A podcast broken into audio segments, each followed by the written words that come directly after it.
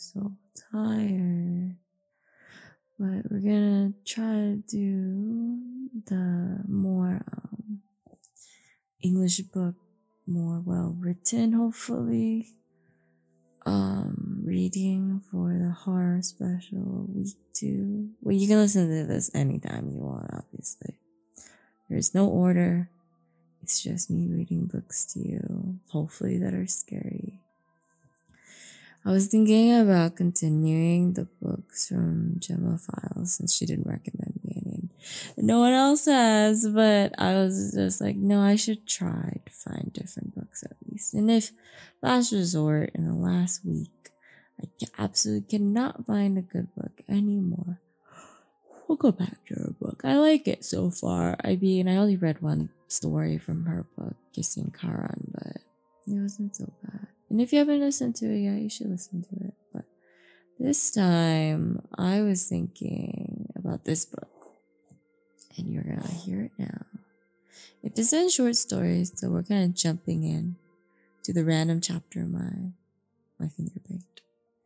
All right. Three straight shots settled my nerves and put me in a philosophic frame of mind. It was a quiet neighborhood bar called Freddy's Place or Teddy's Spot or Eddie's Nest, something along those lines. And I sat with my back to the TV and thought things over. Now I had two dead men on my hands. They both knew Johnny's favorites and wore five point stars. I wondered if Toots, capital T, front tooth was missing like the doctor's ring. But I didn't want to know badly enough to go back and look. The stars maybe were a coincidence. It's a common design. And maybe it was just by chance that a junkie doctor and a blues piano player both knew Johnny's favorite. Capital J, capital F. Maybe. But deep down in my gut, I had a feeling that it was tied to something bigger, something enormous. I scooped up my change off the damp bar top and went back to work for Louis Cyphre. The drive out to Coney Island was a pleasant distraction. Rush hour was still 90 minutes off, and traffic moved freely along FDR Drive and through the Battery Tunnel. I rolled down my window on the shore parkway and breathed the cold sea air blowing in through the narrows. By the time I reached Cropsey Avenue, the smell of blood was gone from my nostrils. I followed West 17th Street down to Surf Avenue and parked beside a boarded up bumper car ride. Coney Island in the off season had the look and feel of a ghost town. The skeleton tracks of the roller coasters rose above me like metal and timber spiderwebs. But the screams were missing and the wind moaned through the struts, lonesome as a train whistle. A few odd souls wandered about Surf Avenue looking for something to do.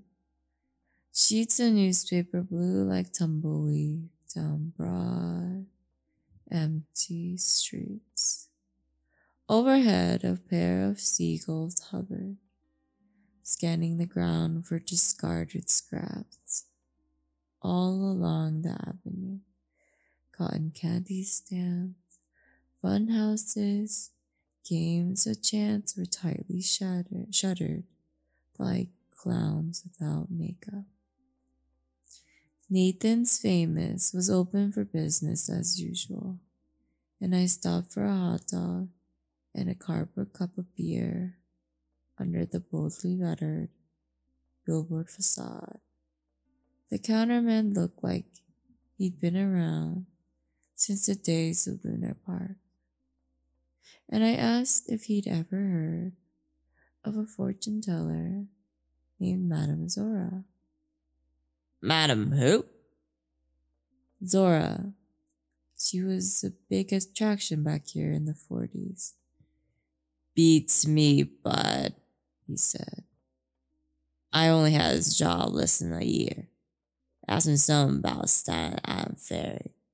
I ran the night food concession on the Golden Star Mother 50 years. Go on, ask me something. Why did you quit? Can't swim. So, afraid of drowning. Didn't want to press my luck, he smiled, showing me four missing teeth. I stuffed the last of the hot dog in my, into my face and wandered off, sipping beer. The Bowery, situated between Surf Avenue and the boardwalk, was more of a circus midway than a street. I strolled past the silent amusements and wondered what to do next. The gypsy community was more clannish than all the Ku Kluxers in Georgia, and I knew I would get no help from that direction. Like work Oh, pound the pavement until someone turns up who remembers Madame Zora and was willing to talk about it. Danny Drinan seemed like a good place to start. He was a retired bunco steerer who operated a rundown wax museum near the corner of 13th Street and the Bowery. I met him in 52 when he was fresh out the four year stretch in Dannemora. The feds tried to make him into a stock on a stock option swindle, but he was just the fall guy for the pair of Wall Street shysters named Pevy, Pevy and Munro. I was working for a third party who was also a victim of their grift and had a hand in cracking the case. Danny still owed me for that one. So he put me wise in when I needed some knocking down on the QT. I know, like, what is grift and what is QT? Sorry, this is supposed to be serious, but I seriously want to know what these mean. Let's look up Webster Dictionary. Grift is is to obtain money, property uh, illicitly, as in a confidence game. A confidence game? I've never heard that. What's QT?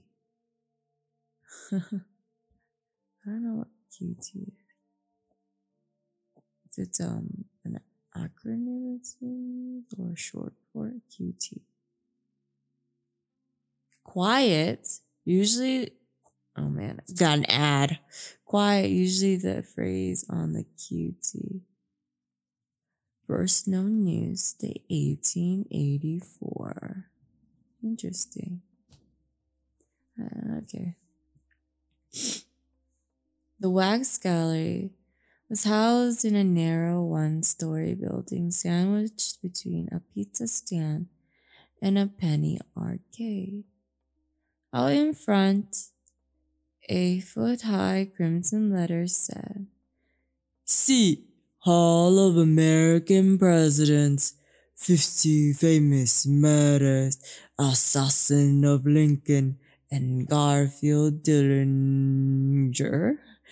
In morgue, Fatty Arbuckle on trial, educational, lifelike, shocking. I don't know why I give him an accent. I mean the billboard. Um, Hannah Har- haired Harpy, not a day older than President Grant's widow, sat in the ticket booth playing solitaire like one of the mechanical fortune tellers in the penny arcade next door. Danny Darnan around, I asked. Out back, she grinned sneaking the jack of clubs from the bottom of the deck. he's working on a display. Why am I giving them these accents? Mind if I go in and talk to him? Still gonna cost you two bits, she said. I think they're all southern at this point. Nodding her ancient head at the cardboard placard, admission, 25 cents. Ooh. I dug a quarter out my trousers and slid it under the barred window and went inside. The place smelled like a backed up sewer.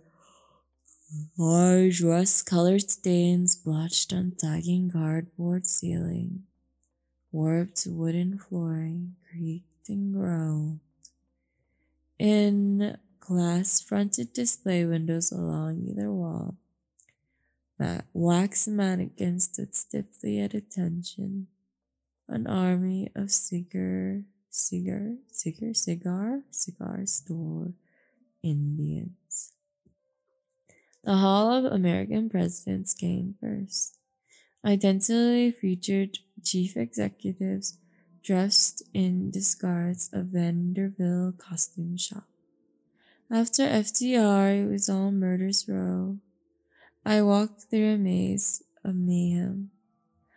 Halls, Mills, Snines Gray, Bruner Hoplinton, Winnie Ruth, Jude, the Lonely Heart Killers. All were there, wielding sash weights and meat saws, stuffing dismembered limbs into trunks, adrift in oceans of red paint. In the back, I found Deli Drinan on his hands and knees inside a show window. He was a small man wearing a faded blue work shirt and salt and pepper wool slacks. A turned up nose and sparse blonde mustache gave him the impression of a frightened hamster. His habit of blinking his eyes rapidly when he spoke didn't help any. I tapped on the glass and looked up at him, and he looked up at me and smiled with a mouthful of carbon. He mumbled something unintelligible and put down his hammer and slipped out through a small crawl space in the back. He was working on a barber shop thing of Albert Anastasia Lord High Executioner of Murder Incorporated. Capitalize all those letters.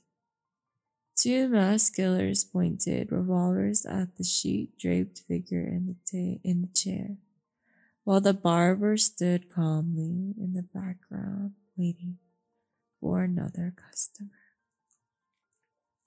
Hiya, Harry, Danny Darnine called cheerfully coming up behind me where I didn't expect it. What do you think of my latest masterpiece?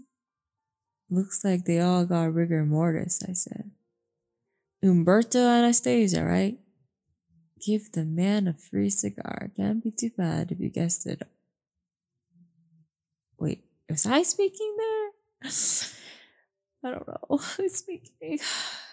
Give the man a free cigar. Can't be too bad if you guessed it right off. I was over by Park Sheraton yesterday, so it's fresh on my mind. This is gonna be my new attraction for the season. You're a year late. The headlines are cold as a corpse. Danny blinked nervously. Mm, barber chairs are expensive, Harry. I couldn't afford no improvements last season. Say, the hotel sure is good for business.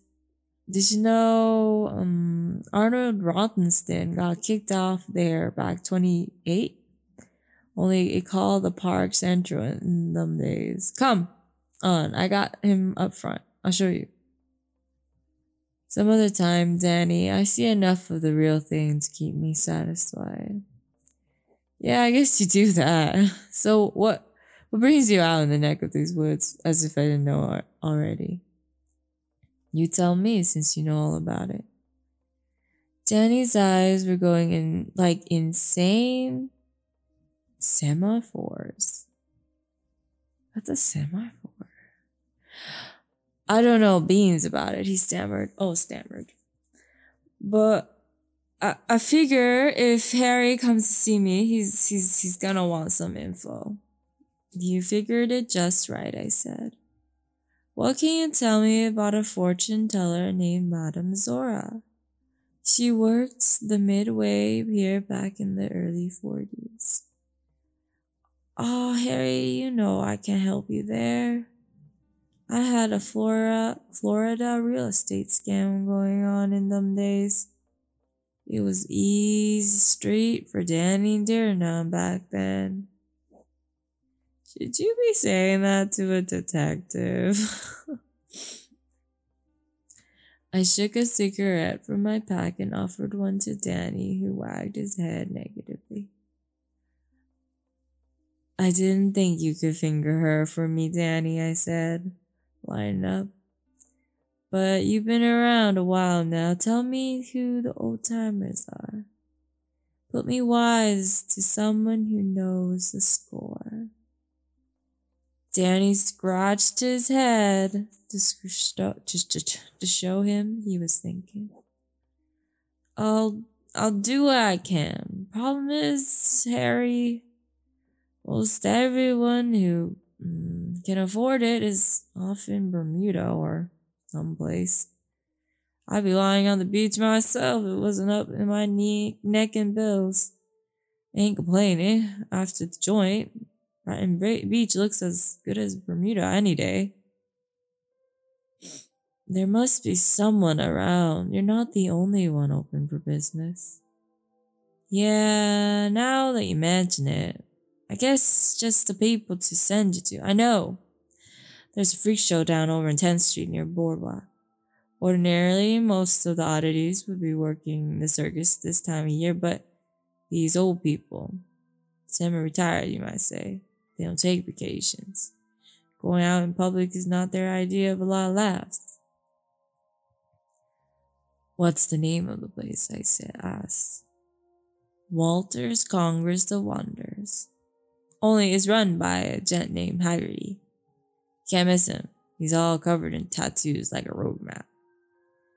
Thanks, Danny. You're a fund of valuable information.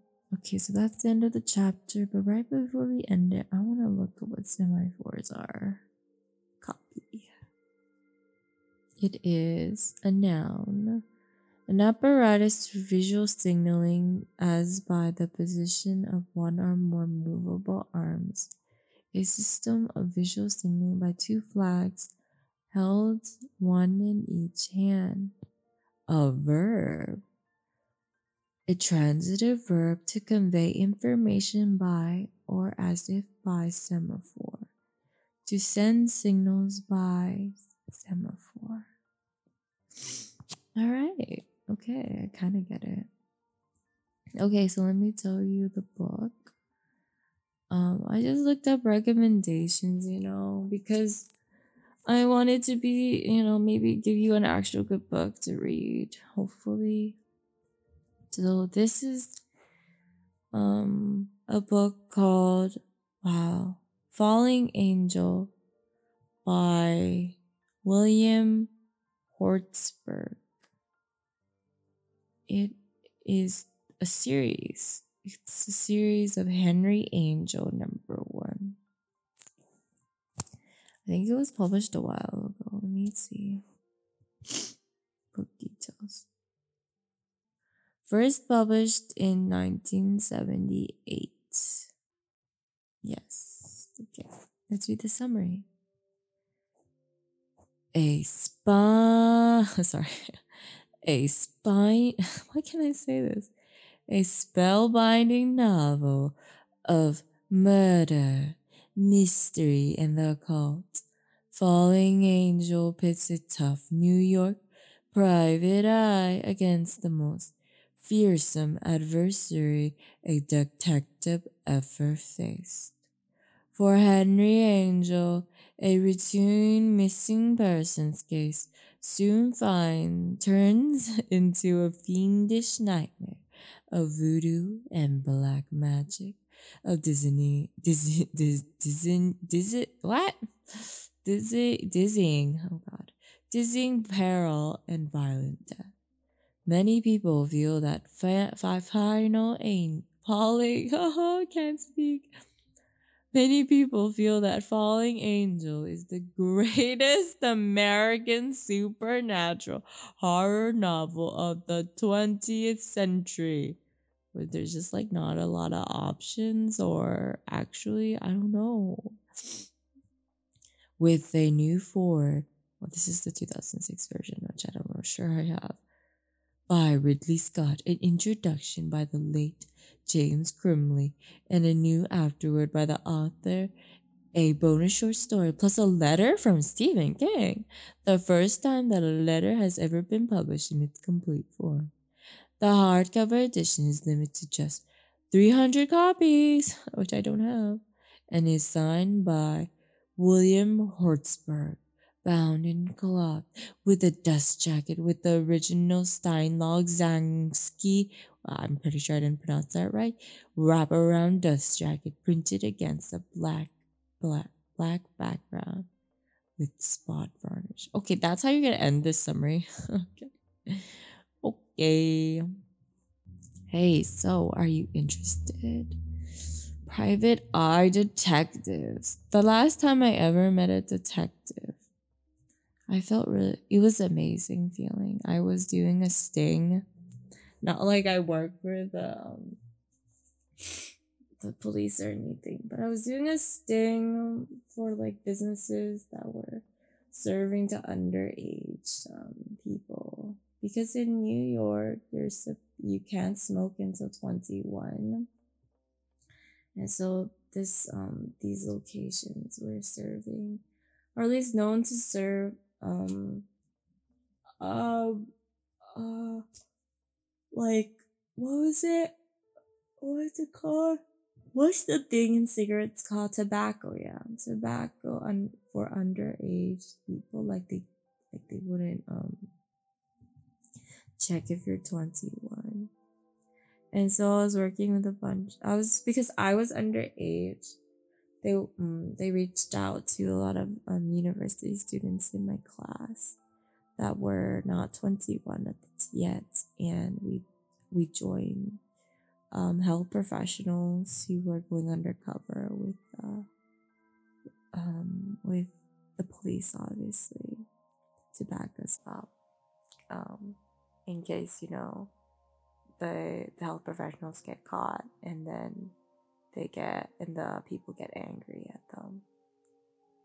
And um I guess this is like kind of a story time, but so the first time we got um to the like health building, public health in New York, and we had a meeting about it to say that we were gonna meet up in like December or something of a certain day at a certain time here, and they were just kind of giving us a rundown on it, and they called out our names and just confirming who was willing to continue on with the sting and um and that's it and there was only one other guy there and he was the detective in charge he looked very new jersey he wore like a uh, khaki trench coat he was he looked really the part let me tell you he was shorter like smaller but yeah and, th- and that's all they did. They only gave us a rundown. It was barely even an hour, if not 30 minutes.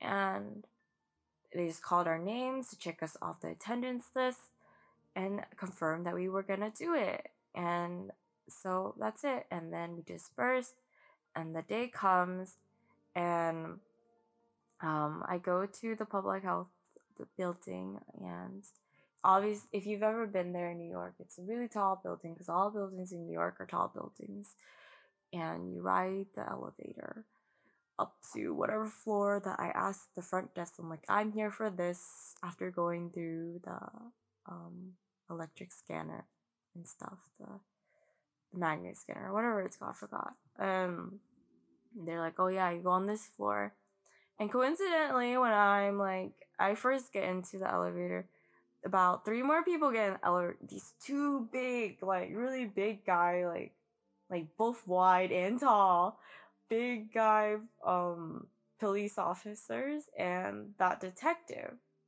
And you know, for me, the first thing the detective he sees me and says, "Hi, my name." I don't even recall like ever introducing myself to him. He knows me like I he was just I guess he was just paying attention and remembering every person's name. But for some reason that just felt really shocking to me.